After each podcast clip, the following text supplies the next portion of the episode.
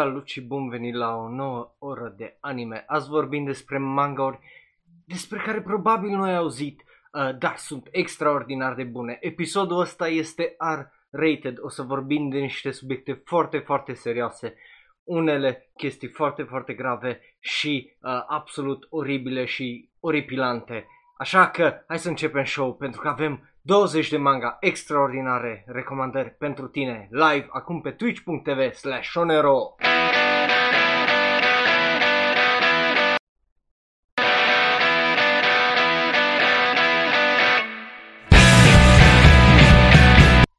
Bun venit, dragii mei, la un nou episod din Ora de Anime. După cum ziceam, ei bine, azi avem un episod special. Am făcut-o și sezonul trecut, o facem și de data asta. V-am zis că o să vorbim la Shonenro Live în weekend azi despre, ei bine, manga, mai exact, unele din cele mai fantastice manga pe care o să le vedeți și o să le auziți, probabil, ever.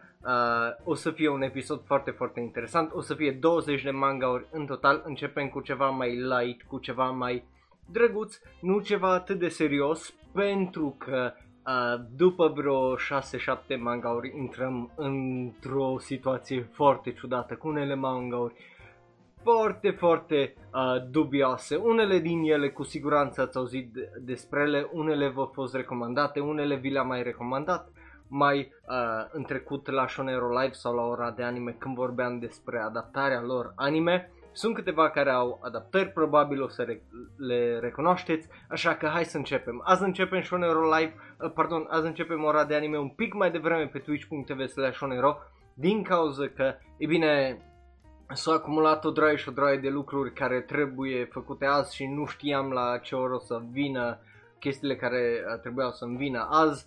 Și, ei bine, am și așa, din păcate, un program un pic prea încărcat. Celor care au mers la școală, ei bine, mai ales celor care au mers fizic la școală, vă urez baftă și, Doamne ajută, să stați cu măștile pe ăsta, să nu vă infectați, să aveți grijă de voi. Așa că spălați-vă pe mâini și hai să începem show-ul acesta. Bineînțeles, dacă vă uitați pe YouTube și ne ascultați în varianta online, aș aprecia tare, tare mult un like, share, subscribe pe YouTube, iar dincolo, bineînțeles, un like, un follow sau un rate, orice ar fi acolo. Și iar dacă sunteți pe twitch.tv/shonenro, știți foarte mult cât vă apreciez voi, pe voi fiind aici în, bineînțeles, live chat. Apropo, dacă aveți sugestii, întotdeauna să le lăsați în comentarii sau oriunde ne găsiți pe social media cu Shonenro sau Shonen România, Twitter, Tumblr, Reddit, Facebook. Și, bineînțeles, dacă vreți să intrăm un pic mai mult în discuțiile unor mangauri, puteți să faceți asta în serverul de Discord. Bun, hai să începem pentru că avem 20 de mangauri extraordinare și începem cu, cum ziceam, ceva un pic mai light, ceva drăguț. Primul dintre ele este, again, dacă mă cunoașteți și sper că mă cunoașteți deja de ceva vreme foarte bine, știți că îmi place shoujo. Orice manga shoujo, eu sunt un mare fan pentru că e un mod drăguț de manga. Mie îmi plac poveștile de dragoste, pot să zic așa că sunt timp mai romantic de felul meu. Și, e bine, prima este un shoujo manga, este unul mai lung de altfel, 12 volume, 83 de capitole, cunoscut de cel puțin pe MyAnimeList aproape 23.000 de oameni, sau, pardon, 55.000 de membri are, 23.000 de oameni nu mai au dat notă. E din 2012, s-a terminat în 2015. E, cum ziceam, un romance school shoujo slice of life care este foarte tipic, este foarte drăguț, dar foarte fain, cel puțin din punctul meu de vedere. Art style-ul e unul excepțional de bun, dacă nu l-ați văzut.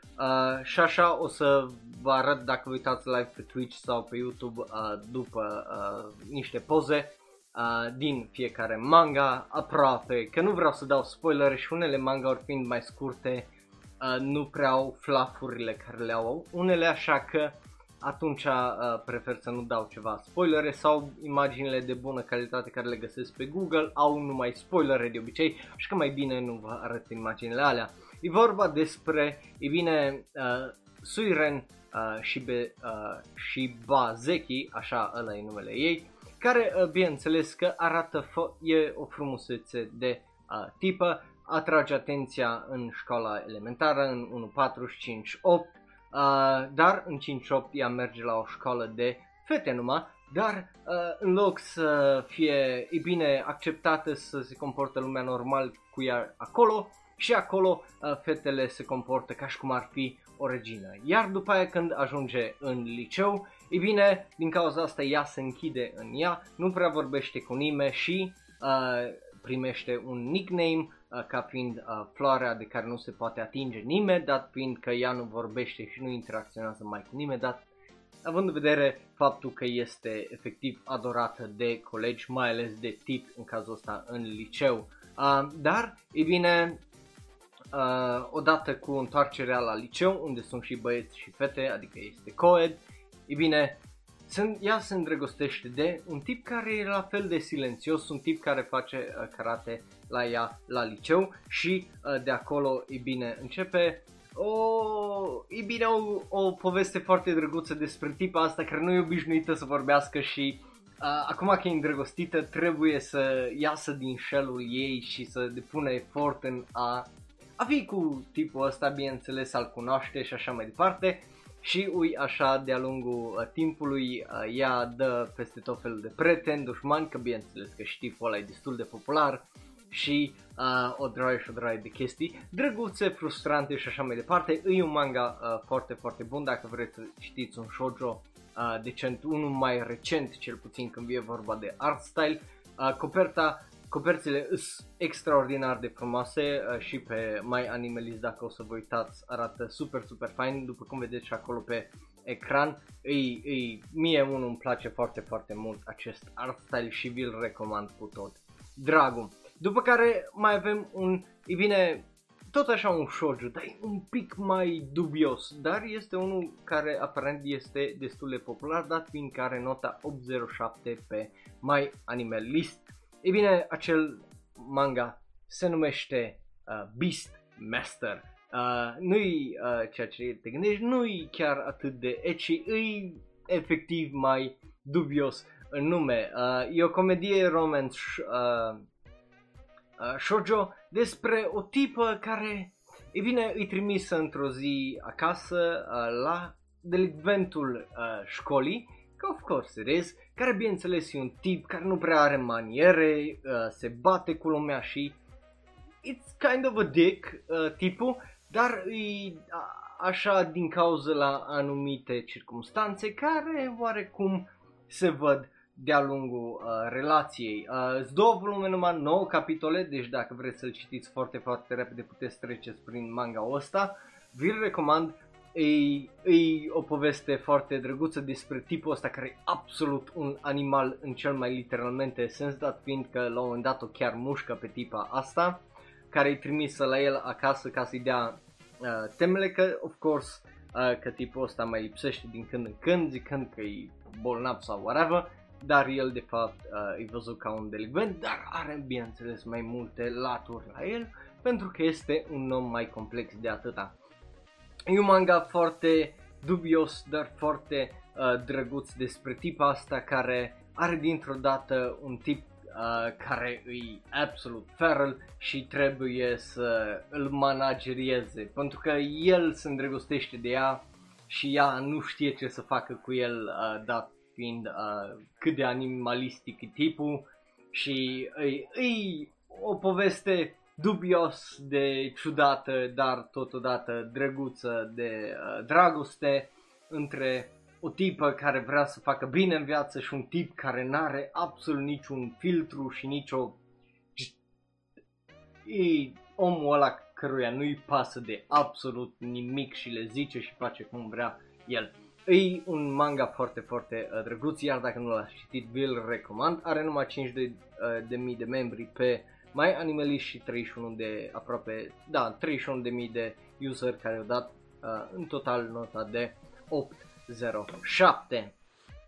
Again, nu e extraordinar, dar din punctul meu de vedere e scurt, e la subiect și mi-a plăcut tare, tare mult la el, de aia am dat și nota de 9. pentru că nu o să tare mult să-ți piardă timpul cu bullshit-ul și cu ăsta, ci a avut o relație între doi oameni cât de cât genuine, care nu stătea să ăsta, dat fiindcă el nu avea filtru, o forța și pe ea să fie fără filtru și să fie foarte onestă cu cum se simte, ce gândește și ce crede și așa mai departe, care e o chestie mișto și pe care nu prea o vezi în manga și în anime în general, tocmai de aia a fost foarte, foarte refreshing să vezi chestia asta. După care v-am mai recomandat manga-ul ăsta, v-am recomandat și anime-ul, dat fiindcă anul viitor are celebrarea de 15 ani, pardon, dar v-am recomandat mai mult manga-ul. Și de ce v-am recomandat manga-ul? Pentru că e unul foarte, foarte bun. Mă refer aici la Aqua. Aqua este prima serie din seria asta cu Aria, cu Marte, cu așa mai departe. E un manga extraordinar de bun și extraordinar de fain. E vorba despre 150 de ani după ce se terraformează planeta care a fost cunoscută drept Mars, acum cunoscută sub numele de Aqua. O tipă, bineînțeles că vrea să meargă în Neo-Veneția și să devină, îi vine ce altceva decât jobul cel mai căutat în acea lume, adică să vâslească pe acele bărci frumoase care le avem în viața reală acum în Veneția. Bineînțeles, Neo-Veneția este o clonă a orașului Veneția, dar pe Marte, și e un manga foarte, foarte straniu, dar foarte, foarte fain. Prima serie, Aqua, are numai 10 capitole, 2 volume, deci dacă vreți să vedeți dacă vă place sau nu, puteți citi partea asta. Are și o adaptare anime dacă sunteți curioși, dar aia intră și în sequelul Aria. Aria, în schimb, cât vorbeam de el, are 12 volume și 67 de capitole, deci dacă o să vă prindă Aqua, o să aveți ce citi în continuare. E o lume absolut fantastică.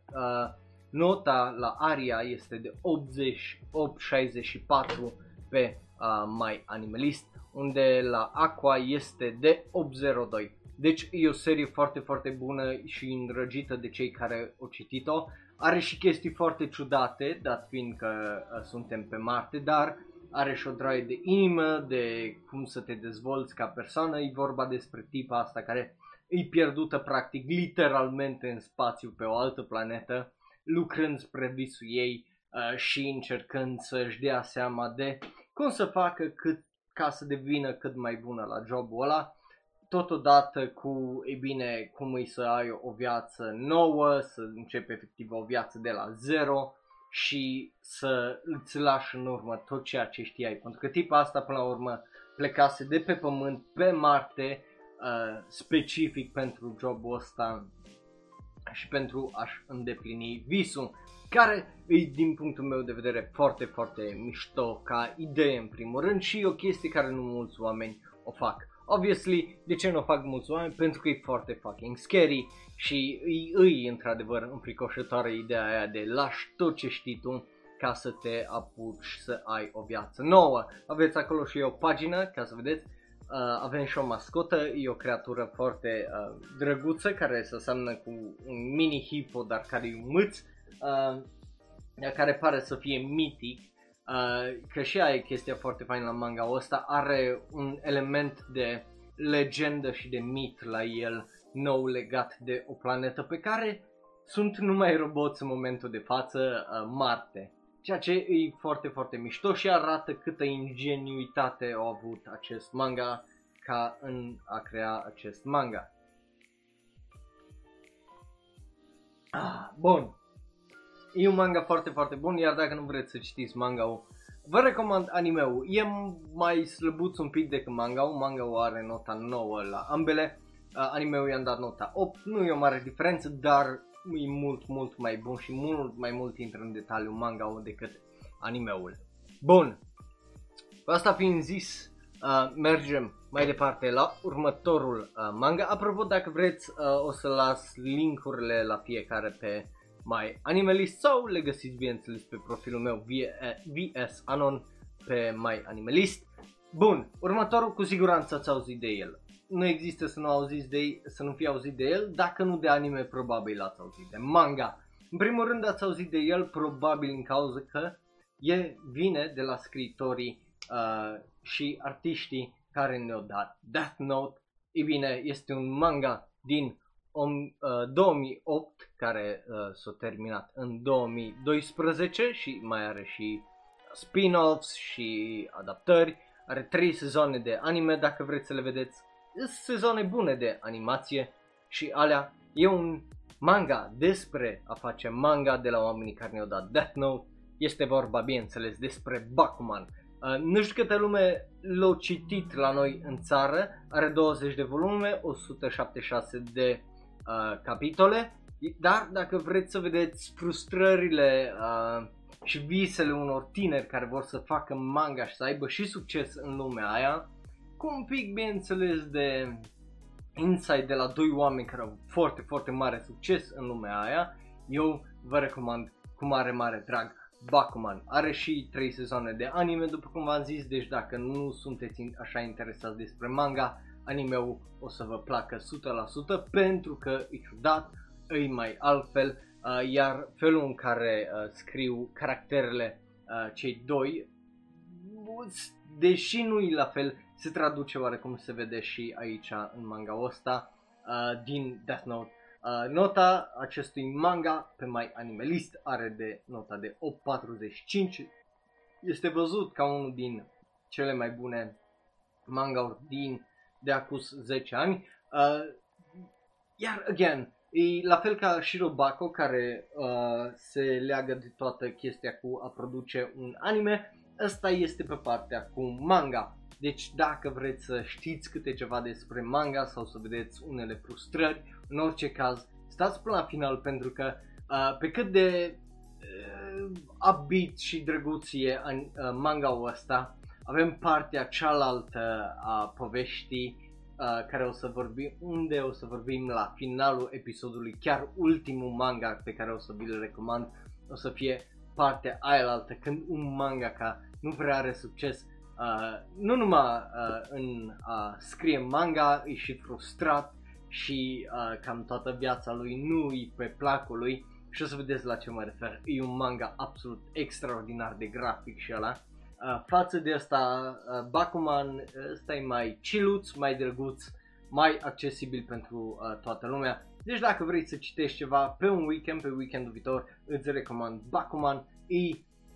E drăguț, e foarte, foarte bine scris, are niște caractere foarte interesante, dubioase, pentru că până la urmă artiștii sunt dubioși.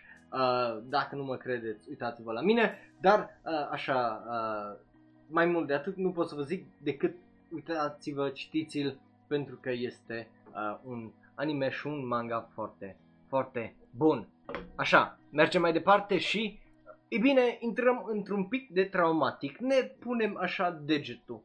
Nu e extraordinar de traumatic, dar e traumatic. Intrăm în subiecte mai mature, să zic așa. Ăsta este primul din câteva, din următoarele manga-uri despre care o să vorbim, care are un subiect un pic mai matur.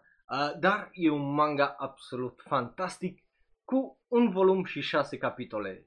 Și vă recomand cu toată inima să îl citiți. Se numește, e bine, My All My Darling Daughter sau Aisubeki Musume Tachi.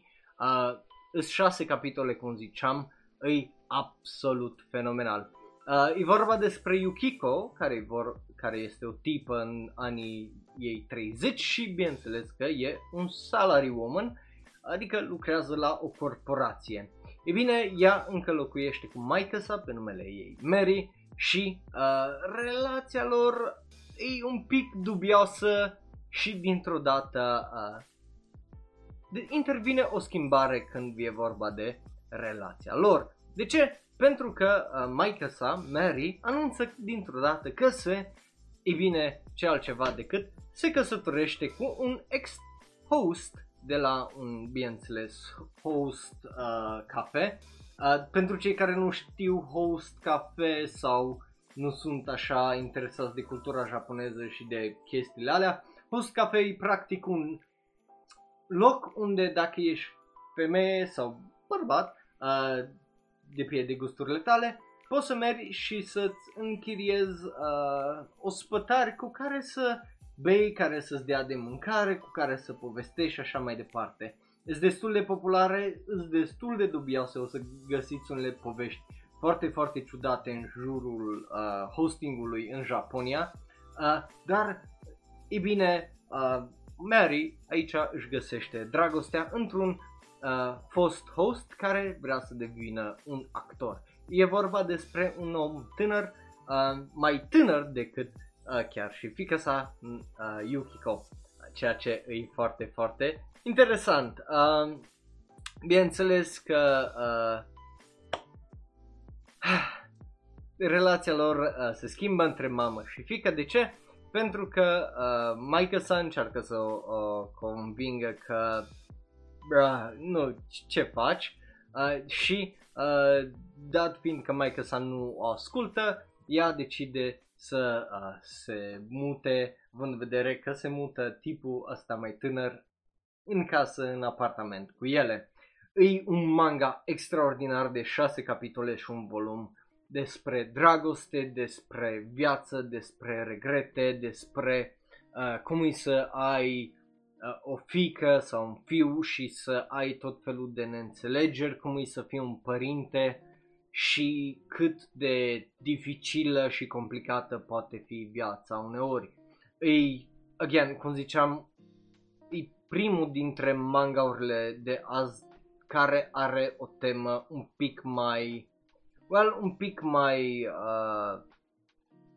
matură în sensul ăsta. Deci dacă vrei un shonen battle, whatever, ăsta e the complete opposite, pentru că e un drama, romance, shoujo, slice of life extraordinar de bine scris despre o mamă, o fiică, relația fiecăreia și efectiv ce înseamnă să fii un adult și viața de adult, cât de complicată poate fi, plus cât de greu poate fi să îți înțelegi părintele sau să îți înțelegi copilul și să vă iertați unul pe celălalt când, again, viața e complicată și uneori nu iei cele mai bune decizii, indiferent de cât gând ai pus în spatele acelor decizii, pentru că hindsight is 2020 și numai când ajungi în viitor, după ce e fapta comisă, îți dai seama de care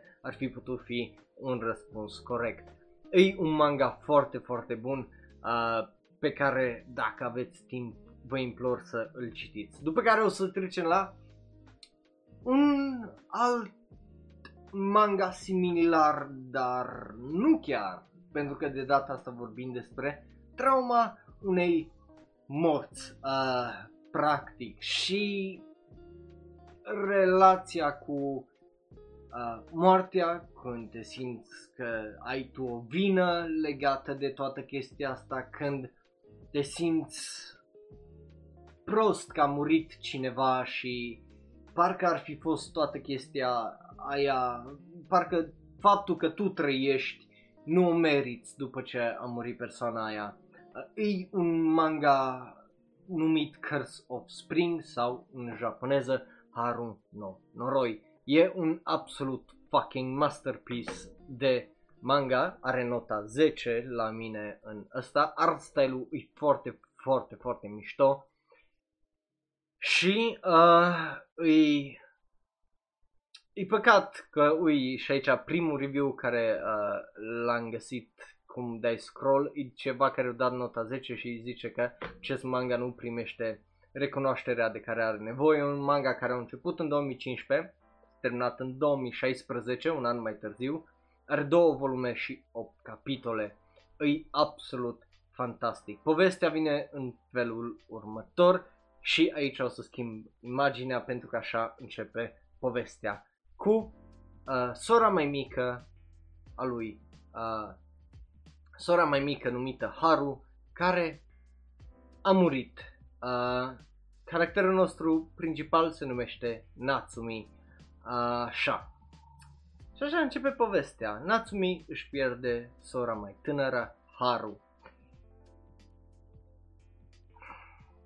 E bine, de acolo se complică un pic povestea, pentru că, bineînțeles, ea, cum vă ziceam așa un pic, se simte cam prost că ea trăiește, deși are impresia că ea nu-i bună de nimic, că ea nu merită să mai fie în viață și că ar fi dat orice ca sora ei Haru să fi trăit. De ce? Pentru că sora ei Haru a fost pe punctul de a se căsători și, bineînțeles, ea e single, dar la înmormântarea surorii ei mai mici vine cine altceva decât logodnicul lui Haru, care îi zice că hai să ieșim împreună, hai să fim împreună. Și de acolo se complică toată chestia foarte, foarte, foarte mișto și foarte... Oh, trebuie să-l citiți, mai mult de atât nu vreau să vă zic pentru că e un manga extraordinar de bun despre o poveste de dragoste între cineva care crede că nu merită să trăiască și cineva care tocmai și-a pierdut, și-a pierdut viitoarea fostă soție. E heartbreaking, e legat de toată chestia aia cu moartea, de cum să treci oarecum peste, cum să nu dai vina sau să nu te simți prost, deși e inevitabil să te simți în felul ăsta dacă îți moare ceva drag și mai ales ceva care ești atât de aproape precum cele două surori. Bineînțeles, povestea e mult, mult mai complicată. În 8 capitole și 2 volume se simte de parcă ai citit 10 volume și 170 de capitole, pentru că e foarte, foarte bine scris și foarte, foarte bine gândit cap-coadă. E un anime, e un manga absolut extraordinar. Pe MyAnimeList, din păcate, are numai 4.000 de membri, dintre care 2.000 cu o notă medie de 7.69, which is nice, și eu, cum v-am zis, i-am dat nota de 10. E un manga extraordinar de bun, foarte, foarte scurt, iar dacă vreți să plângeți sau să... o să plângeți la multe din mangaurile care o să le recomandați, dar dacă vreți să plângeți specific la asta, you will, credeți-mă, mai ales care așa flerul ăla de Your Lie in April. După care hai să vorbim despre moarte în continuare. Știu, nu e tocmai un subiect foarte popular sau foarte ăsta, dar e bine, hai să vorbim despre Hitohitorifutari. Hitohitorifutari este un manga cu 8 volume de 84 de capitole care l-am citit anul trecut de Crăciun, parcă dacă nu mă înșel, când am avut foresight-ul să-mi downloadez vreo 3 serii manga, 2 despre care o să vorbim azi, înainte să mă duc undeva unde nu este Wi-Fi, și am zis că ce idee mai bună decât asta. Aveam acest manga la planturii de ceva vreme și am zis hai să-l citesc și mă bucur că am făcut asta. E un manga foarte, foarte bun despre moarte, adică despre moarte. Bine, e simplu oarecum, e simplă povestea, nu e foarte complicată, dat fiind că mai sunt premize de genul mangauri, animeuri, filme, seriale de genul. Ce se întâmplă după ce mori? E bine, în lumea asta sufletul continuă să existe, dar este un mic twist. E un twist care e similar, dar nu chiar cu Death Note, pe ideea de... E bine, când ajungi să mergi spre lumina de la capătul tunelului, să zic așa, e bine... dacă ai dus o viață cam nașpa, depinzând de cât de nașpa ai fost în viața aia și așa mai departe, decât să te trimită în iad direct, adică no, except if you're really bad, like, you know, the H-word și așa mai departe, oameni de aia groznici de oribil, ești trimis înapoi în lumea viilor ca să ai grijă de oameni, adică practic devii un guardian spirit la unii oameni, Poți în unele, bine, dacă ai experiență poți să-ți alegi oamenii, poți să-ți alegi cât timp mai trăiesc și așa mai departe, dar aici Rion, ca așa o cheamă pe tipa noastră, e o tipă care e foarte laid back, foarte chill și nu, bineînțeles că nu a făcut tare multe în viață, dat fiind că a murit și foarte tânără.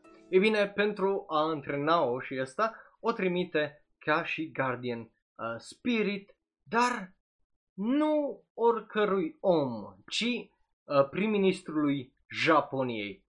Corect, prim-ministrului Japoniei.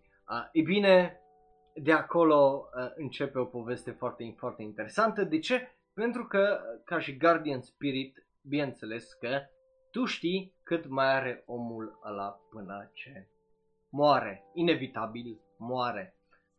Dar ea este pusă cu acest task să aibă grijă de oricine e. În cazul acesta, prim-ministrul Japoniei. De acolo este o poveste foarte, foarte faină despre care sunt responsabilitățile prim-ministrului și cam tot stresul, tot jocul politic, dar nu numai. După cum v-am zis, are o tentativă similară cu cea din Death Note, pe ideea de, e bine, aceste spirite au anumite puteri cu care, bineînțeles, pot să își apere oamenii la care sunt assigned. În cazul acesta, de exemplu, ea poate să meargă în sufletul omului sau în inima omului ca să le-o repare. Deci dacă ai emoții negative, ești depres, stresat și așa mai departe, într-una și gânduri numai negative și suicidale și toată lumea te atacă din toate părțile și așa mai departe, inima ți se umple cu negativitate și creierul la fel, iar tu ca spirit poți să, în primul rând, să îi oprești găurile alea, să încerci să-i umpli găurile alea și să îl încurajezi să gândească mai pozitiv și așa mai departe. E o metaforă absolut extraordinară legată de mental health, de cum suntem și cum reacționăm la unele chestii. E foarte, foarte mișto făcut. Dar, e bine, dat fiind că toată chestia asta este posibilă, înseamnă că sunt și oameni care sunt atât de plini de ură, care sunt atât de suferinți înăuntru lor, încât efectiv aruncă și atacă cu ură. Nu e o glumă, e pe bune, sunt niște chestii extraordinar de interesante. Unul din ei e omul ăsta care efectiv vomează ură, are atâta ură în el și ăsta încât efectiv o vomează și poate ataca și umple, cum îi zice, inima sau creierul oricărui om cu atâta negativitate încât se sinucid sau fac chestii rele. E absolut extraordinar acest manga când e vorba de metaforele alea.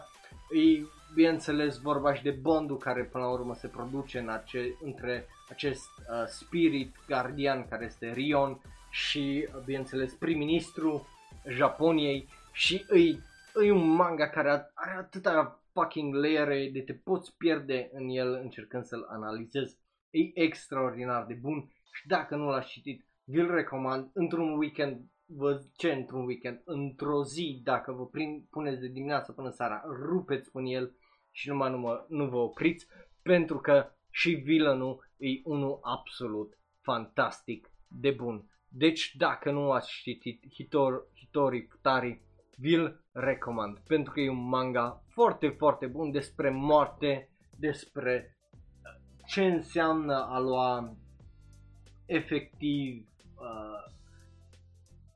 conducerea unei țări, plus toată chestia cu partea mentală, cu mental health și așa mai departe, cu depresie, cu stres, cu anxietate și cu cum oamenii pot efectiv distruge jos. Ok, următorul manga despre care o să vorbim, știu, am vorbit nașpa despre manga ca ăla, șans că în afară de Suzuka și-o bătut joc de oameni, he did, dar o mai făcut un manga care eu zic că e decent, e un manga din 2012, am mers până în 2015, are 2 volume și 14 capitole, Aveți grijă că mai sunt mangauri numite ca ăsta, deci aveți grijă ce citiți. Se numește Half and Half.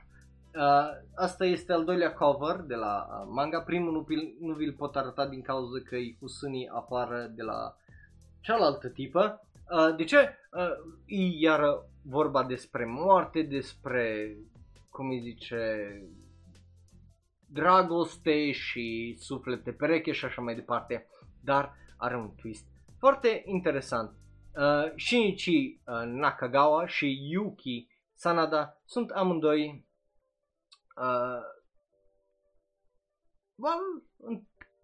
implicați într-un accident și amândoi mor împreună. Am încercat să o pun un pic mai frumos, dar ăla e primul cuvânt care mi-a venit în minte, așa că amândoi mor într-un accident împreună. However, asta nu e totul. Ei primesc o șansă de a muri, de a trăi în continuare. Dumnezeu îi lasă să trăiască 7 zile, încă 7 zile, dar după ce se gata acele 7 zile, unul din ei trebuie să moară din nou. Ei trebuie să aleagă care dintre cei doi o să moară. Dar asta nu este totul, pentru că nu este totul, bineînțeles. Mai este un catch. Dumnezeu le scade din viața pe care o împart, că bineînțeles că ei împart, emoțiile și bineînțeles tot ce înseamnă senzații fizice. Deci dacă tu ești nervos și ea o să se simtă la fel de nervoasă, sau dacă ea are febră și tu o să simți febra aia. E, bineînțeles, încă un twist, pe lângă faptul că niciunul din ei nu poate să plece unul de lângă celălalt, pentru că dacă unul pleacă de lângă celălalt, moare. E foarte, foarte interesant, pentru că se termină descrierea cu întrebarea ce o să se întâmple după acele 7 zile. E o poveste foarte, foarte interesantă despre doi oameni care sunt efectiv legați unul de celălalt și sunt într-o relație mai specială și mai delicată și mai dubioasă. Mai mult de atât nu vreau să vă zic, pentru că e efectiv un manga de 2 volume cu 14 capitole pe care puteți să-l mâncați în jumătate de oră, pentru că e foarte, foarte interesant scris. E efectiv o poveste scurtă din punctul meu de vedere, dar dacă vreți o poveste genul despre doi oameni care mor deodată și îi forțați să aleagă la final care din ei de fapt o să moară, vă recomand acest manga, că e un manga. Bă, cât de mult nu-mi place mangaka-ul și tot ce-o făcut el după Suzuka, de atât de mult îmi place acest mangaka și Suzuka și n-am ce să zic, decât e greu să separi uneori arta de om și omul de artă, dar când o face bine n-ai decât să admiri ceea ce face bine, indiferent cât de nașpa e cu fanii manga și anime din cauza că e prost. Bun, după care avem, avem un, primul R, nu, stai, nu-i primul R-rated, pentru că Half and Half îi R-rated. Apropo, boys and girls, dragii mei, Half and Half se duce all the way, deci să nu fiți surprinși dacă vedeți chestii extraordinar de ecchi care dau în hentai. Și la fel, la manga următor vreau să încep oarecum. Apropo, asta e unul din puținele frame-uri din Half and Half care le-am găsit, care să nu fie cu ei dezbrăcați sau într-o chestie foarte, foarte dubioasă. Dar da, următorul manga vreau să-l descriu ceva de genul. Te-ai gândit vreodată cum e să fuți o fantomă? Ei bine, you don't have to. E dubios, știu că e dubios cum am introdus acest manga. După cum vedeți și acolo pe ecran, e o tipă cu dita mai bădonc-doncs. Ei bine, e o poveste mai complexă decât atât. Nu vă recomand eu numai chestii unde dau din buci și sfericiți. Nu o să fac niciodată chestia asta. E un manga care are nota de 7.44 cu 11.000 de membri și dintre care 5.320 i-au dat notă și, cum ziceam, media e de 7.44. E un manga extraordinar de dubios și ciudat. Nu numai din cauza sexului cu fantome, e un manga care a mers din 2005 până în 2019, e comedy, ecchi, romance, supernatural, seinen, dacă voia să știți, apropo, dar e foarte mindfucky as well. E vorba despre,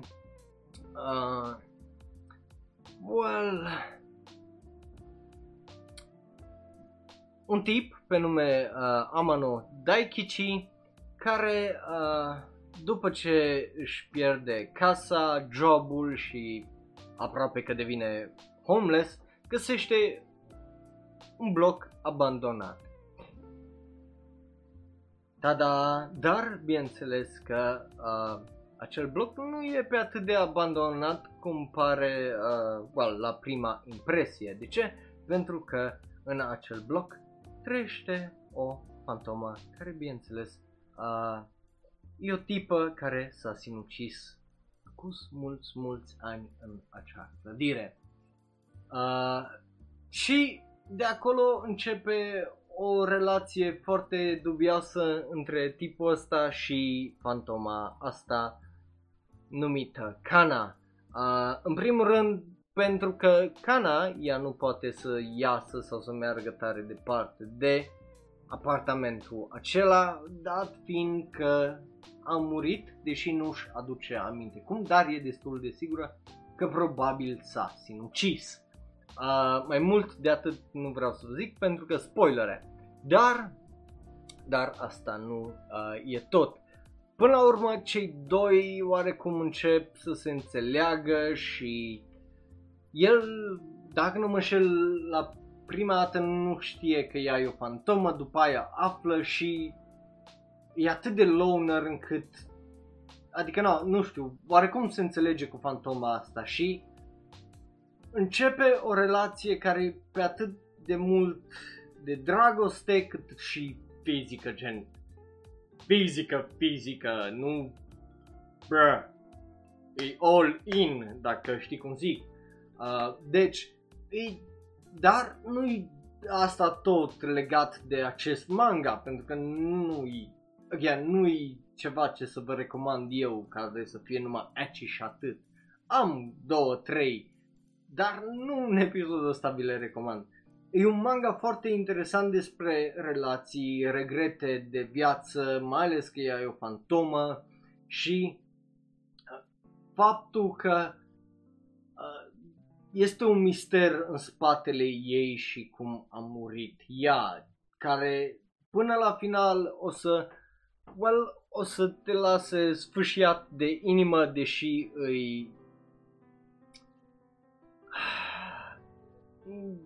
nu știu, e foarte dubios așa la prima descriere și la asta, dar are atât de multe chestii legate de acest manga încât e greu să le descrii fără să intri în spoilere și voi știți cum sunt. Nu vreau să vă dau spoilere pentru că dacă ție nu-ți plac spoilerele, probabil nu o să citești. Dar, pe de altă parte, dacă sunteți printre voi care iubesc spoilerele, aș vrea să vă zic, dar scrieți-mi în privat pe Discord, Twitter, Tumblr, Facebook, Reddit și o să vă zic. E un manga foarte, foarte bun. 3 volume, 24 de capitole, vi-l recomand. La final o să rămâneți fucking shocked de cum se termină acest manga, pentru că, e vorba de moarte, e vorba de suicid, e vorba de dragoste și lucrurile astea care se adună într-o oală foarte, foarte complexă și ciudată. Bun, urmează următorul manga pe care vreau să vi-l recomand și este primul care pot să zic că e cu adevărat fucked up și foarte traumatic. Este vorba despre o serie întreagă de fapt care se numește Deep Love. Deci am ales aia și nu coperta pentru că era foarte mică, nu se vedea foarte bine, iar restul de paneluri prea cu spoilere sau prea explicite. Este încă un manga absolut rated. Are mai multe capitole, mai multe povești, o colecție de tot felul de povești scurte care oarecum se leagă până la final împreună, și are și o adaptare anime, dar se numește Deep Love. Poți să încep de la Pawn no Monogatari, dar eu vă recomand să începeți de la, adică puteți începe de la început, dar eu vreau să vă recomand toată seria. Ai un Monogatari care l-am citit, are 8.07, prequelul are nota de 8 fix, aparent, ceea ce e foarte, foarte mișto. Deep Love Host are nota de 7.72, iar un manga foarte, foarte bun. Deep Love Rain ai Unmei are nota de 7.80. Astea toate îs din acea serie.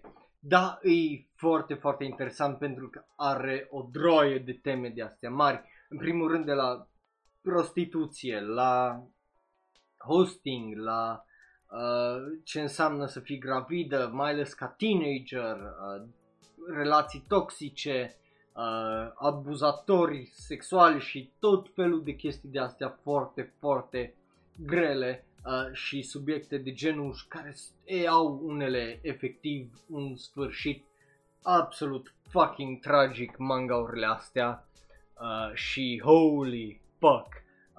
E vorba despre tipe de 16, 17, 18, 20 de ani care efectiv au fost, s-au găsit într-o stare de tot căcatul, că altfel nu pot să o descriu.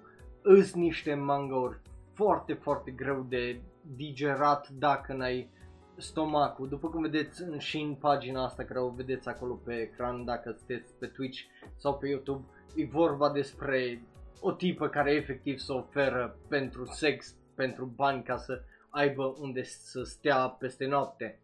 Ei, just holy shit, manga-ul ăsta e extraordinar. Mulțumesc, Angat-o. Mă bucur să te am alături în chat, în live chat acolo. Da, e un, deci Deep Love, seria toată, vă recomand dacă vreți să plângeți, să vă fie chiar și grață un pic de ce fac unii, și dacă vreți să vedeți unele realități pe care majoritatea din noi din păcate le ignorăm, mai ales la noi unde suntem pe locul 1 în UE, la video chat, la export ilegal de carne, că e vorba de trafic uman și de prostituție și așa mai departe. E un manga care știe să lovească în toate felurile și boy oh boy, ăsta nu trage, nu, efectiv nu-i frică să facă chestia asta. E o drama shoujo și vă zic, merită să-l citiți că e extraordinar de bun. După care, e bine, hai să trecem la următorul manga, care îi, well, la fel de fucked up, dar e numai între un băiat și o fată. Băi, dar e fucked up ăsta. Are două volume, 20 de capitole și boi, dacă ești pudic, dacă nu-ți place să n-ai văzut Two Girls One Cup sau One Man One Jar, nu-ți recomand acest manga. Se numește A Girl on the Shore sau Umibe no Onnanoko. Am mai vorbit despre el pe serverul de Discord, care dacă scrieți semne exclamării Discord în live, pe live Twitch, în chat, o să vă dea link-ul spre server, iar după aia dacă sunteți pe varianta audio sau, bineînțeles, pe YouTube, link-ul în descriere. E un manga dubios, e foarte, foarte adult subiectul, gen extraordinar de adult subiectul, pentru că e vorba despre adolescenți care se găsesc și se regăsesc unul de celălalt și se, well, mai mult se folosesc unul de celălalt în cel mai, well, nasol mod. Iar pentru cei care iubesc Oregairu, mai ales sezonul 3, și vor să vadă codependența adevărată și nu ceea ce e în anime-ul ăla, vă recomand Umibe no Onnanoko sau A Girl on the Shore. De ce? E vorba despre un băiat și o fată. Știți povestea, e foarte clasică, dar nu chiar. Ei bine, într-un orășel la malul oceanului sau a mării în Japonia, unde nu tare multe se întâmplă, studenții de clasele 5-8, Keisuke, Isobe și Kome Sato, trăiesc o viață cam plictisitoare. Dar, ei bine, când dragostea lui Kome îi rupe oarecum inima, ei bine, situația ei ajunge să fie bizară într-un fel. De ce? Pentru că ea începe o relație fără orice strings attached, fără orice sentiment, să zic așa, cu acest tip pe nume Keisuke, la care inițial zicea că bă, nu vrem să fim împreună, dar până la urmă cei doi se folosesc unul de celălalt ca să-și umple vidul ăla din inimă. Sună foarte similar cu Kuzuno Honkai. Dar Kuzuno Honkai e mic copil pe lângă manga-ul ăsta. Kuzuno Honkai e mult mai bine scris decât ăsta, dar aici acțiunile acestor doi copii, practic adolescenți, îs dincolo de orice cu foai, orice ar exista în Kuzuno Honkai. De ce?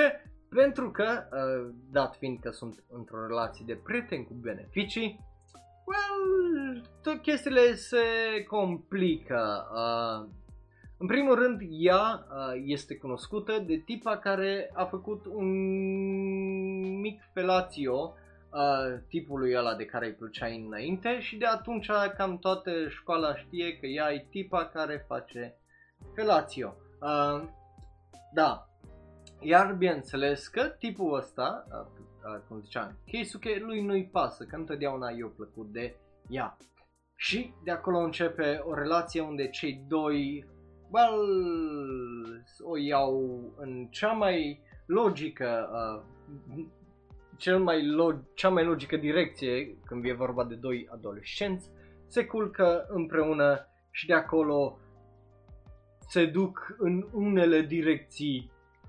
Just straight up Scatman, straight up dubios.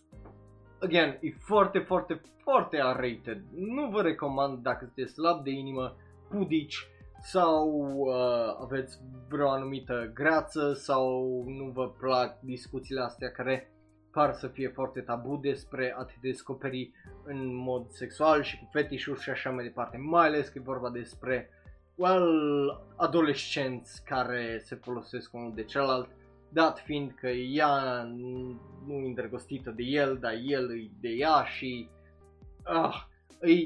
e o chestie foarte, foarte bine și foarte, foarte faină construită în jurul a doi oameni care efectiv îți stricați la cap.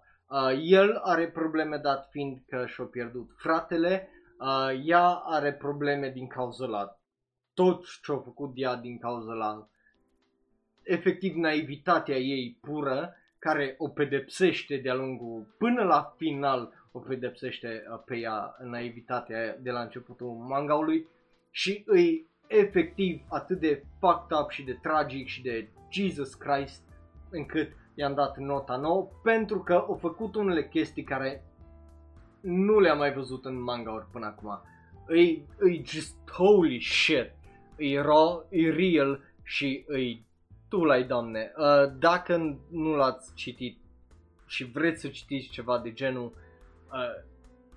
vi-l recomand. E din 2002 până în 2003, în 2013 se termina manga-ul, e drama, romance, school, slice of life, psychological și foarte R-rated. Faptul că nu scrie acolo că e R-rated e bruh moment, pentru că holy shit, ăștia fac unele chestii de te doare mintea și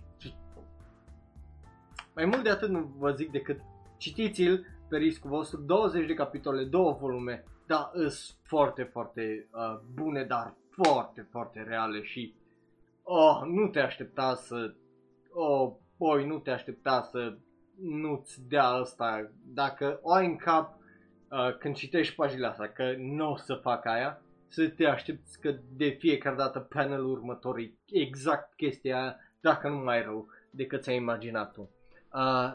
e foarte, foarte bun totodată. După care nu plecăm din aceeași categorie, că fucked up-ul rămâne. De ce? Pentru că vorbim despre un manga care este mult mai lung, dar abordează oarecum aceleași subiecte. E extraordinar manga-ul. Și asta e singura poză pe care am găsit-o, care m-am gândit, singura parte dintr-o copertă unde m-am gândit, ok, o să mai rămân afiliat pe Twitch și ăștia nu o să-mi dea fucking ban. Se numește Sundome, 8 volume, 76 de capitole, în engleză tot Sundome e un comedy, drama, ecchi, romance, school, psychological, seinen, deci dacă sunteți into that shit, vi-l recomand.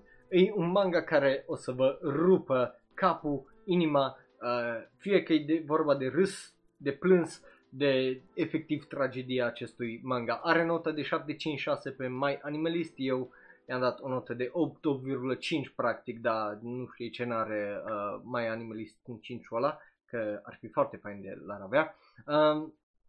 Povestea din Sundome este vorba despre o tipă, un tip foarte apatetic, căruia nu-i pasă de mai nimic, până dă de o tipă tânără care, e bine,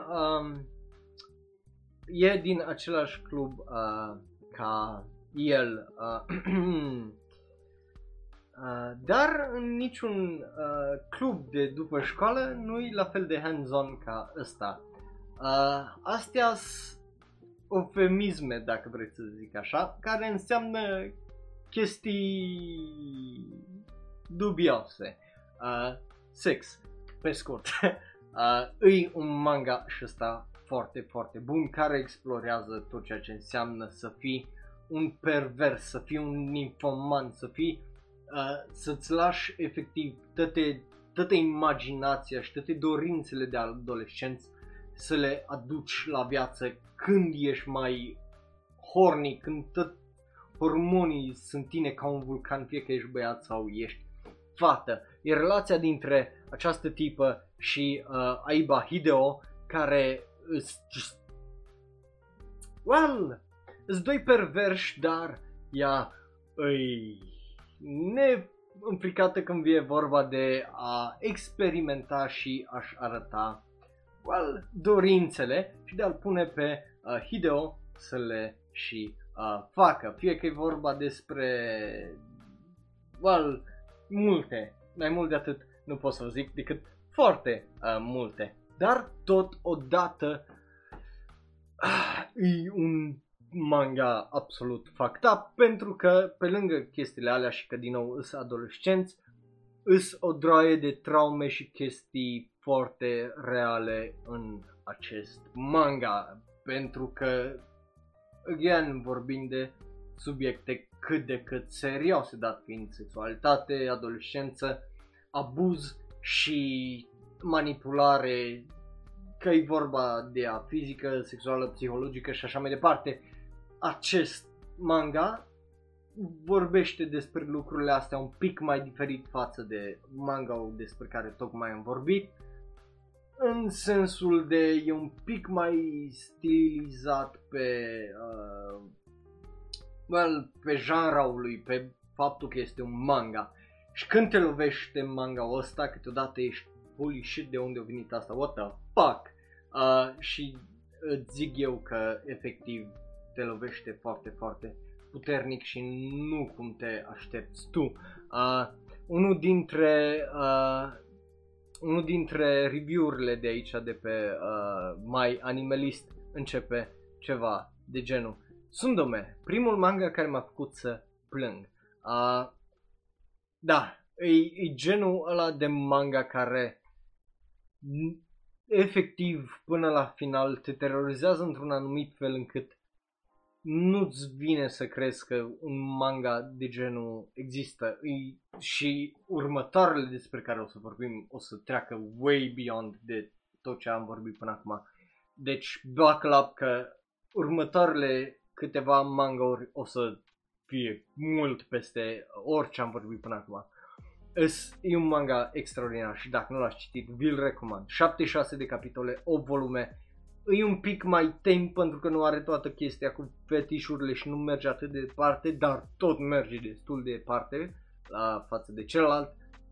But again, dacă vreți să rămâneți traumatizați, citiți toate mangaurile care le recomand azi după Musume Tachi și nu o să fiți ok, nu o să fiți ok o vreme bună, vă promit asta. Bun, următorul manga despre care o să vorbim rămâne în Fucked Up. De ce? Pentru că se numește Bitter Virgin. And oh boy, oh boy, ăsta are 4 volume, 32 de capitole, e un manga mai vechi, dat fiind că e din 2005, terminat în 2008, drama romance school seinen, again, seinen foarte important, dar ăsta este în stilul Suzuka oarecum, când e vorba de relația dintre Daisuke Sua, care îi, bineînțeles, o studentă care trăiește cu maică sa după ce a murit taică-so într-un oraș rural din Japonia. E bine, da, e interesant. La școală, Daisuke, bineînțeles că se comportă ca dita mai pulalău care este. De ce? Pentru că se dă la toate tipele în afară de una, Hinako Aikawa, pe numele ei. De ce? Pentru că Hinako, tot el zice că e o virgină drăguță sau motamo sweet virgin. Dar bineînțeles că într-o zi tipul ăsta, Daisuke, se duce la, cum îi zice, biserică, se bagă într-un confessional pentru chestii, nu mai țin minte exact, dar, surpriză, surpriză, vine și Aikawa Hinako și, bineînțeles că ea crede că tipul ăsta e de fapt un preot și zice marele ei secret. Tatăl ei vitreg, în clasa 9-a, 10-a, o violat-o. I-au rămas din cauza asta, bineînțeles, well, însărcinată și a trebuit să-și dea copilul spre adopție. Yeah, manga-ul ăsta te lovește din primele pagini cu informația asta și ești what the fuck? Bineînțeles că relația dintre ăștia doi din momentul ăla efectiv se complică foarte, foarte tare. E just boy, e un manga care well, are v-aș arăta poze, dar ați văzut că ați văzut ce manga urmează decât să vă arăt altă poză, pentru că orice poză vă arăt din asta e efectiv traumatizant și are niște subiecte foarte, foarte fucking scary, având în vedere abuz sexual, viol și toate lucrurile alea foarte, foarte nașpa, mai ales când îi să-ți dai un copil în pula mea spre adopție pentru că tu ai 15-16 ani și just holy shit. Plus după aia, bineînțeles, dat având în vedere că ăsta cunoaște secretul ei acum și toată lumea îi zice că asta e a sweet virgin din cauza că el a fost un pulalău de om, îți dai seama că și el se simte rău și își dă seama holy shit ce-am făcut, că tipul asta e fucked și de-a just bruh, vă zic eu, citiți-l că rămâneți la final să plângeți în hohote și să fiți de ce? Pentru că nici manga-ul ăsta nu se trage pe cur vorba aia și dă într-un mod în care efectiv să te doară. Dacă te uiți la review-uri, cele 4 care le arată MyAnimeList de obicei, care sunt cele mai useful, 3 de 9 și 110. Ei, holy fuck,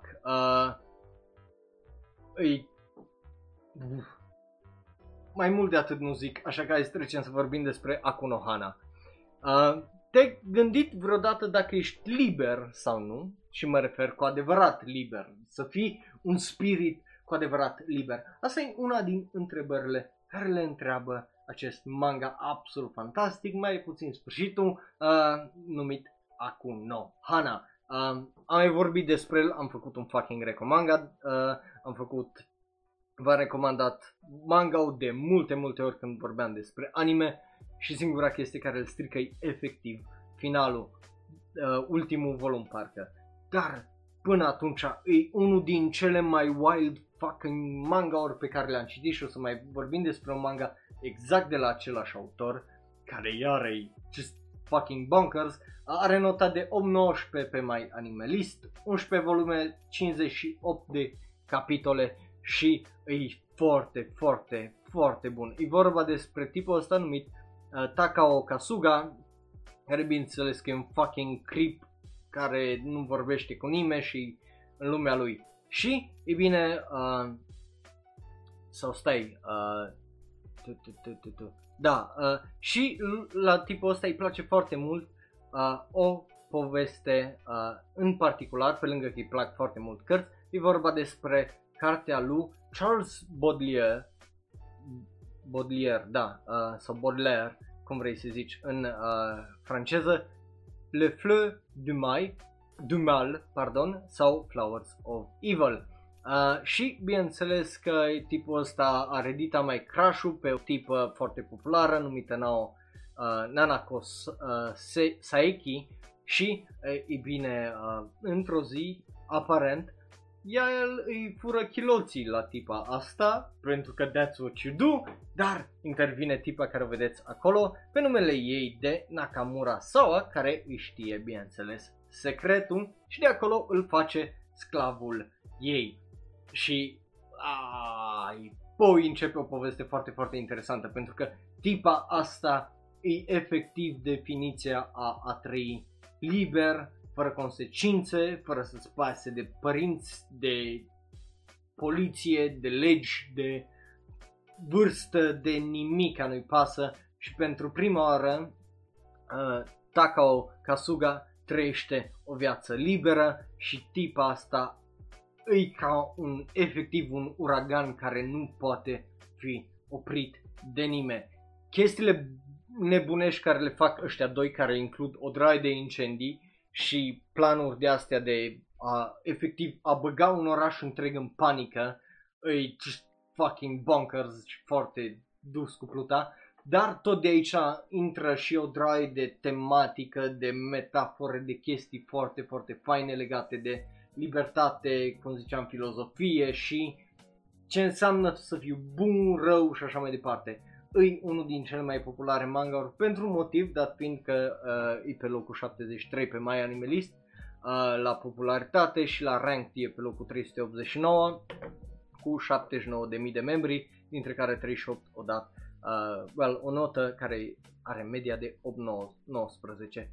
Again, în afară de ultimul volum care efectiv îți arată și ceea ce se întâmplă oarecum cu oamenii ăștia care trăiesc cu adevărat liber și nu au nici o frică de legi și chestii genul, care, again, e foarte fact, e extraordinar de bun și vi-l recomand. Anime-ul e dubios pentru că au fost filmate caractere care au interpretat chestia aia și după aia au fost rotocospate și spetate caracterele și arată foarte ciudat, dar manga-ul e absolut extraordinar. Dacă nu l-ați citit, again, citiți-l, o să vă dezamăgească probabil sfârșitul cum o dezamăgit pe mine, dar nu-i ca și cum nu are sens. Are sens, numai ideea este că când ajungi la volumul 10 vrei mai mult și mai mult și mai mult de la nebunia care îi, pentru că efectiv te bagă și pe tine în starea care o simte Takao Kasuga după un anumit moment, că vrei să trăiești liber, mai ales dacă te simți înlănțuit de școală, facultate, job și așa mai departe, vrei să trăiești și tu cum trăiesc ei, efectiv liber de orice și, bineînțeles, vine finalul și ești de ce mi-ai distrus visele? De ce ești ca viața reală? Știi? Cam asta e toată chestia. Da, e un manga foarte, foarte bun. Și acum trecem again la un manga de la același autor. Se numește Happiness. E, după cum vedeți, copertele sunt absolut fucking gorgeous toate, foarte fain desenate. Și e un manga 10 volume, 50 de capitole despre, e bine, tipul ăsta pe numele lui de Makoto Okazaki, care bineînțeles că nu e foarte popular la liceu, dar nu numai aia, ci mai e și bătut de, și bullied de colegi. E bine, viața lui se schimbă dintr-o dată când îi atacat de o tipă misterioasă care, bineînțeles că, îl suge de gât și suge sângele. Din fericire, sângele, nu altceva.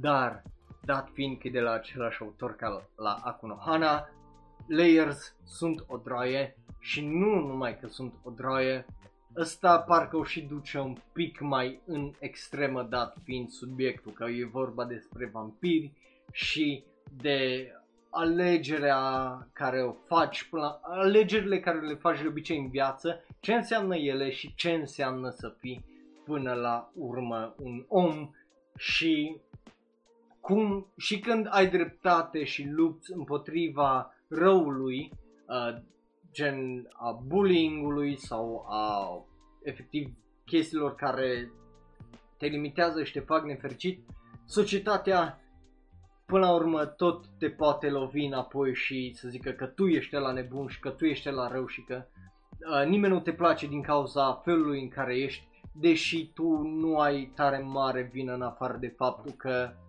îți plac jocurile sau, cum a fost în Akuno Hana, îți place să citești și în rest nu prea știi să socializezi tare, tare mult cu asta. Happiness îi vorba despre și happiness itself, pentru că n-ai în titlu, dar și despre tocmai tot ce am vorbit eu până acum, dar e foarte, foarte fain desenat, scris și probabil o să vă placă. Again, finalul nu-i extraordinar, pentru că finalul niciodată nu, cel puțin nici aici, nu mi-a plăcut la fel de mult ca la Akuno Hana, deci încă o chestie similară pe care o au. Mulți zic că ăsta e Akuno Hana, dar cu vampiri. Eu nu prea cred asta, pentru că ăsta oarecum abordează o altă parte din ceea ce voia să zică în Akuno Hana. Aici continuă oarecum să o dezvolte, pentru că na, așa trebuie să faci, zic eu. Mai ales dacă ai terminat un manga cu un răspuns oarecum nesatisfăcător. Bun, mergem mai departe la ultimele 5 mangauri pe care am să vi le recomand. Primul dintre ele este vorba despre o traumă. Probabil îl cunoașteți pentru că au avut un anime, o adaptare anime, care a fost prezentată chiar și de cel unicul Joji de la Lumea Anime România, dacă nu mă înșel, a pus o săptămână, 203. Este vorba despre un manga la care nu mă așteptam nu știam la ce să mă aștept când l-am citit. Se numește Tasogare Otome Ex Amnesia. Și ca descriere, again, e vorba despre o tipă tânără, niște chestii ciudate care se întâmplă sau niște chestii bizare care se întâmplă și a fost lăsată să moară în Academia Seikyo. Dar, bineînțeles că misterul nu se termina acolo, pentru că este o persoană care poate să vadă fantoma asta pe numele lui de Nia Teichi. Un tip din clasa 9 care dintr-o dată vede pe tipa asta și de acolo începe o relație foarte interesantă, din nou între o fantomă care vrea să știe cum a murit, de ce a murit, cine e de vină și așa mai departe, și un tip care nu știe cum să o ajute exact, care dintr-o dată vede fantome. Again, viață, moarte, tot ce am zis despre celelalte, plus, bineînțeles, twist-ul care îi efectiv îți rupe inima la final, pentru că e foarte, foarte, foarte fucking trist. Dacă vreți să-l citiți, vi-l recomand cu foarte, foarte mare drag. 10 volume, 54 de capitole. Art style-ul iar e un foarte, foarte fain. E o tipă, e o tipă extraordinară, Kanoe Yuko, tipa asta care a murit. E super, super mișto. Bineînțeles, mai sunt și chestii mai complicate, to say the least, în toată povestea asta, dar, again, nu vreau să vă dau tare, tare multe spoilere, pentru că e foarte, foarte bun. Început în 2008, s-a terminat în 2013, acest anime este mystery, horror, romance, school, shonen, supernatural. Dacă vreți să aveți iară inima frântă, vă recomand acest manga care are un final foarte, foarte bun și, again, dacă nu vreți, măcar uitați-vă la anime. Anime-ul e decent, a ieșit parcă în 2014 și 2016 sau ceva de genul, dar, again, e un manga extraordinar de bun dacă vreți să îl citiți și să rămâneți traumatizați. După care intrăm în unul din cele mai fucked up manga-uri care le-am citit vreodată. Eu v-am mai recomandat manga-uri de la acest autor pentru că v-am recomandat Frisia, unul din cele mai complicate și cele mai fucked up manga-uri pe care le citisem până în momentul ăla. Și boy oh boy, manga ca ăsta o duce cu un alt stil la următor nivel. Este vorba despre Fraction. Așa se numește acest manga și boy, oh boy, l-am citit, are un volum, 12 capitole și așa-ți fute creierii acest manga, încât ți-i ciudă că se joacă cu tine mangaka-ul, că îți face greață, că te sperie și că efectiv să te are la degetul mic cu felul în care îți spune povestea. Și deși zice în față care-i șmecheria, e ca un fucking magic trick manga-ul ăsta. Altfel nu știu cum să vă explic. E un truc de magie atât de fain făcut manga-ul ăsta, încât la final rămâi prost. Și ți-i ciudă că ești atât de prost că ai citit acest manga și că te-ai prostit manga-ul. E extraordinar de bun, dar gory. Gory, boy, holy shit. Prima e vorba despre un serial killer care, e bine, își omoară oamenii efectiv tăindu-i în două. Și de acolo începe distracția. Mai mult de atât nu vreau să vă zic pentru că trebuie să-l vedeți cu ochii voștri. Art style-ul e fucking nebunesc. Alt panel, pagină, nu am găsit să vă arăt pentru că tot erau efectiv spoilere și chestii gory care probabil mă făceau să-mi iau ban pe Twitch, dar again, e extraordinar de bine scris, făcut, desenat și twisturile când te lovesc, ți-i ciudă pentru că te duci câteva pagini mai ăsta și zici acolo că ăla o să fie, cum îi zice, aia o să fie șmecheria și twist-ul și ești, cum pui mei să atât de prost. Cel puțin pe mine m-a prostit manga ăsta, cred că în primele câteva capitole de 20 de ori, deci la fiecare pagina. E un manga care a ieșit în 2009 de la unul din mangaka-i mei preferați, Kago și Shintaro, care devine, din punctul meu de vedere, efectiv un maestru în chestii gory și o să mai vorbim despre un manga de lui pentru că holy shit, mai are un manga care e efectiv un fucking acid trip. Este vorba despre un manga despre care o să vorbim în curând. Dar eu v-am promis la Shonenro Live că o să vorbim despre Homunculus. Homunculus este cel de-al doilea manga despre care v-am zis că l-am citit, în iarnă de Crăciun. E un manga extraordinar de bun. 8.25 are nota pe MyAnimeList, probabil ați auzit de el, pentru că eu am auzit de oameni care l-o recomand. 15 volume, 166 de capitole, dacă vreți ceva să mestecați de-a lungul weekendului, dar vă zic eu că la cât de bun e manga ăsta, o să-l mâncați din 2 zile și nu știi cum tu n-ai dormit de 72 de ore continuând să citești acest manga. Vorba despre un tip foarte, foarte dubios care trăiește într-un ce altceva decât într-un Volkswagen Buggy care pe numele lui este Susumu Nakoshi și într-o zi la geamul lui de la mașină, în timp ce el doarme, vine și bate un tip foarte, foarte dubios care zice că este un student la medicină. Ce oferă acest student la medicină? Îi oferă bani și șansa de a potențial aș deschide un al șaselea simț. Cum? Este simplu. O gaură în aici. O gaură aici în frunte. Și ce face tipul ăsta? Zice, na.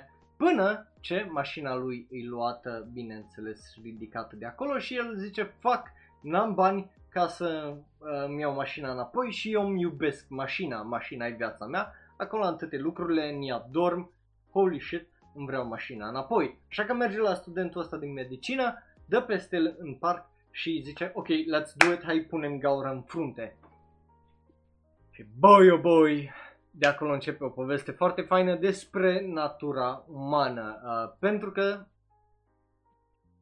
această chestie misterioasă pe care vrea să o deschidă al șaselea simț, pe care vrea acest student de la medicină să dea peste el, e bine, te lasă să vezi homunculi, adică, cel puțin în interpretarea acestui manga, să vezi cum se văd oamenii pe ei însuși.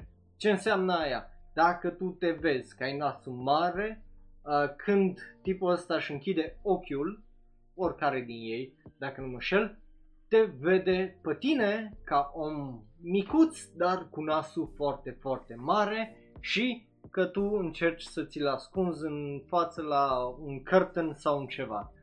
Și tot felul de chestii de genul. Sau dacă ai avut, bineînțeles, o traie de plastic surgery și te-ai modificat nas, curtete astea, el te vede de mai degrabă de cum erai tu inițial, pentru că, bineînțeles, de aia ți-i frică ție să te vadă oamenii cum erai înainte, cu imperfectă, să zic așa, sau imperfect. Aici aveți o imagine unde el își face chestia asta, e un manga care merge acolo, are o draie de filozofie și de efectiv durere legată de viață, de cum să fii, de ce fac unii care efectiv ajung să aibă succes și efectiv ajung la un moment dat să trăiască în parcuri, de ce au ajuns acolo să fie homeless și deciziile pe care le luăm în viață, care sunt foarte, foarte fain scrise și asta, iar până la urmă, din păcate, acest manga kind of fizzles out într-un deși pare să fie un crescendo spre ceva mișto, finalul nici la asta nu e unul extraordinar, dar să-l citești, are niște idei absolut extraordinare prin care trebuie să, unul la mână, trebuie să le gândim toți, cel puțin odată din punctul meu de vedere, în al doilea rând, sunt niște chestii care le pune foarte fain într-o anumită perspectivă și, again, e un manga foarte rău, dat în vedere că îl vedeți aici, că ăsta plus monștri, designul la monștri e foarte, foarte fain. Deci dacă e un manga care, de intelectuali pe care să îl citiți așa, să zic ca și cum au unii monogatari, eu așa Homunculus, așa vă recomand acest Homunculus. Dar, again, v-am zis, urmează să vorbim despre manga ăla care e un fucking acid trip de la același tip care i-a dat Fractions și Freja, ei bine, se numește foarte drăguț și foarte dubios Netsutai no Citron, așa îi zice în japoneză și este numai traducere neoficială, dar o să-l găsiți online. E vorba, eval din descrierea, îi, să zic cât de dubioasă poate să fie descrierea decât să pară că e ceva normal, pentru că descrierea zice că e un coming of age story al lui Jiro Matsumoto despre o tânără care vrea să, un tânăr care vrea să devină fotograf pe numele lui Soma și, ei bine, el îi prins într-un cerc vicios de sex și droguri până până la un sfârșit foarte oribil, într-o noapte, care îl trimite și distruge toată viața și îl duce pe într-o spirală. Am postat cel puțin o pagină sau două și din asta pe serverul de Discord. Again, foarte raw, foarte raw acest manga.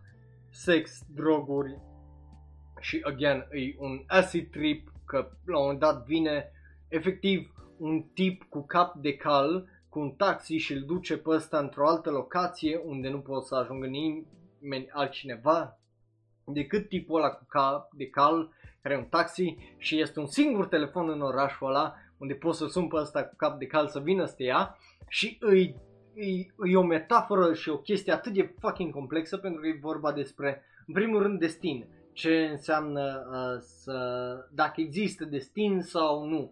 Dacă ești legat de destin și trebuie să-ți împlinești destinul. Ai face-o sau nu o faci. Ești laș sau nu ești laș dacă faci chestia asta. Plus, după aia vine vorba de ce înseamnă să vrei să fii cineva. Într-o metaforă foarte dubioasă răspunde și cu chestiei acelea. După care, again, fucking bonkers, că astea două tipe de e tipa asta care oarecum îl ademenește în orașul ăla pe tipul ălalt, pentru că tipa aia are ceva puteri psihologice și ceva fucking minuni. Holy shit, e atât de dubios acest manga și atât de mindfucking încât la final ajungi să fii, ok, nu, au avut ceva sens, dar mai trebuie să-l citesc de 3 ori ca să-mi dau seama. Are 2 volume, 15 capitole, eu zic că dacă vreți să vedeți ceva, cea mai nebunească chestie, care să nu fie horror, că pentru horror aveți celălalt, citiți ăsta și o să vedeți că o chestie mai dubioasă și mai ciudată nu prea există. E foarte bun, da. Foarte trăsnici off the walls.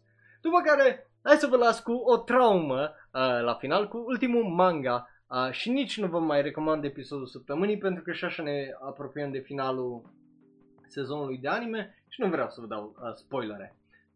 Ultimul manga despre care o să vorbim noi, apropo, asta ar fi o poză, aia e tipa aia de care ziceam, again, e foarte Alice in Wonderland, dus la un alt nivel. Se numește, ei bine, Reiraku. Boy, n-a știut la ce să mă aștept de la acest manga. De ce? Pentru că are un volum și 8 capitole. Și descrierea e o simplă propoziție. E povestea unui drifting soul, a unui mangaka singuratic, a cărui inima a fost călcată în picioare sau folosită. No, hai să vă las eu aici cu dita mai trauma cu acest ultim manga. Are 8 capitole, după cum v-am zis. Titlul în engleză este Downfall. Și acest manga a ieșit în 2017. E un drama seinen de la Asano Inio, care ne-a mai dat o droaie de mangauri absolut extraordinare. Dar nu asta ne interesează pe noi. De ce? Pentru că pe noi ne interesează Reiraku. E vorba despre un loner mangaka, cum zicea acolo, care angajează o prostituată. Prostituata, una din ele, o vedeți acolo pe ecran. Bineînțeles, relația lor nu este una tocmai simplă. În 8 capitole, viața mangakaului se complică atât de mult și viața acelei prostituate, încât la final rămâi efectiv în depresie și ești, ce pula mea de rost mai are să trăiesc sau să mă gândesc vreodată, când chestii de genul se întâmplă zilnic. Deci, efectiv, în 8 capitole, acest manga te distruge psihic și te lasă cu un gust atât de amar în gură încât ești... Nu... fuck this. E Rent a Girlfriend, da. Efectiv, mult mai depresiv și mai traumatic.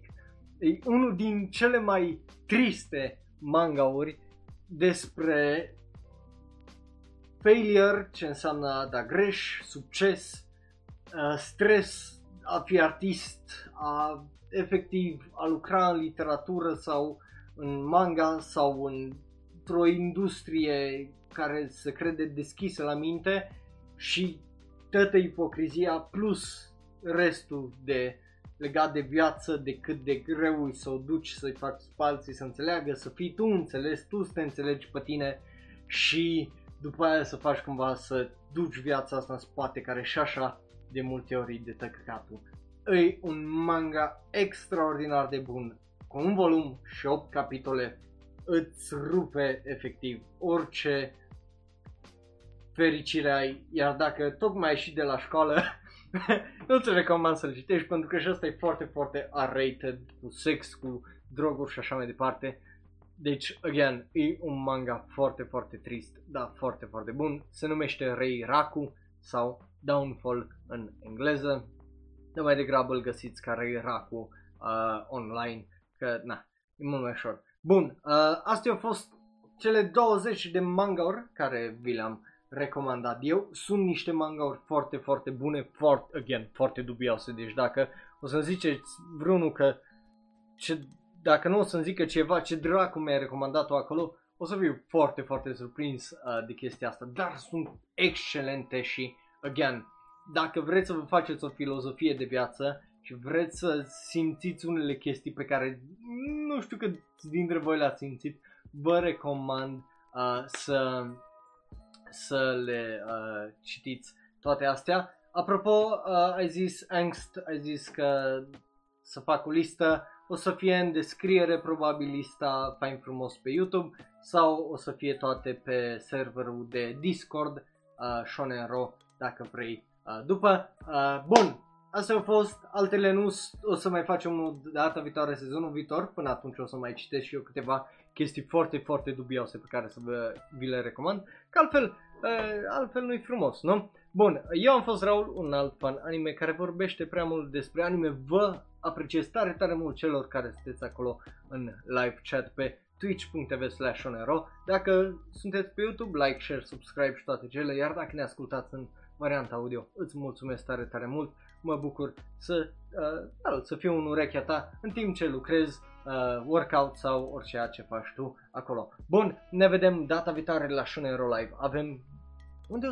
Avem niște știri interesante. Una dintre ele o să fie despre Burn the Witch, care are trailer nou și o să ne dăm cu părerea și despre ăla. Bun, ne vedem data viitoare. Pa, pa! Iar dacă ești pe YouTube, dă click pe unul din cele două videouri de pe ecran. Unul este special ales pentru tine, celălalt este cel mai nou podcast sau video. Nu uita, like, share, subscribe, pasă pe butonul ăla de notificații. Ne vedem data viitoare. Eu am fost Raul, nu uita să-ți lași sugestiile tale în comentarii și poate data viitoare o să vorbesc despre ele. Pa, pa!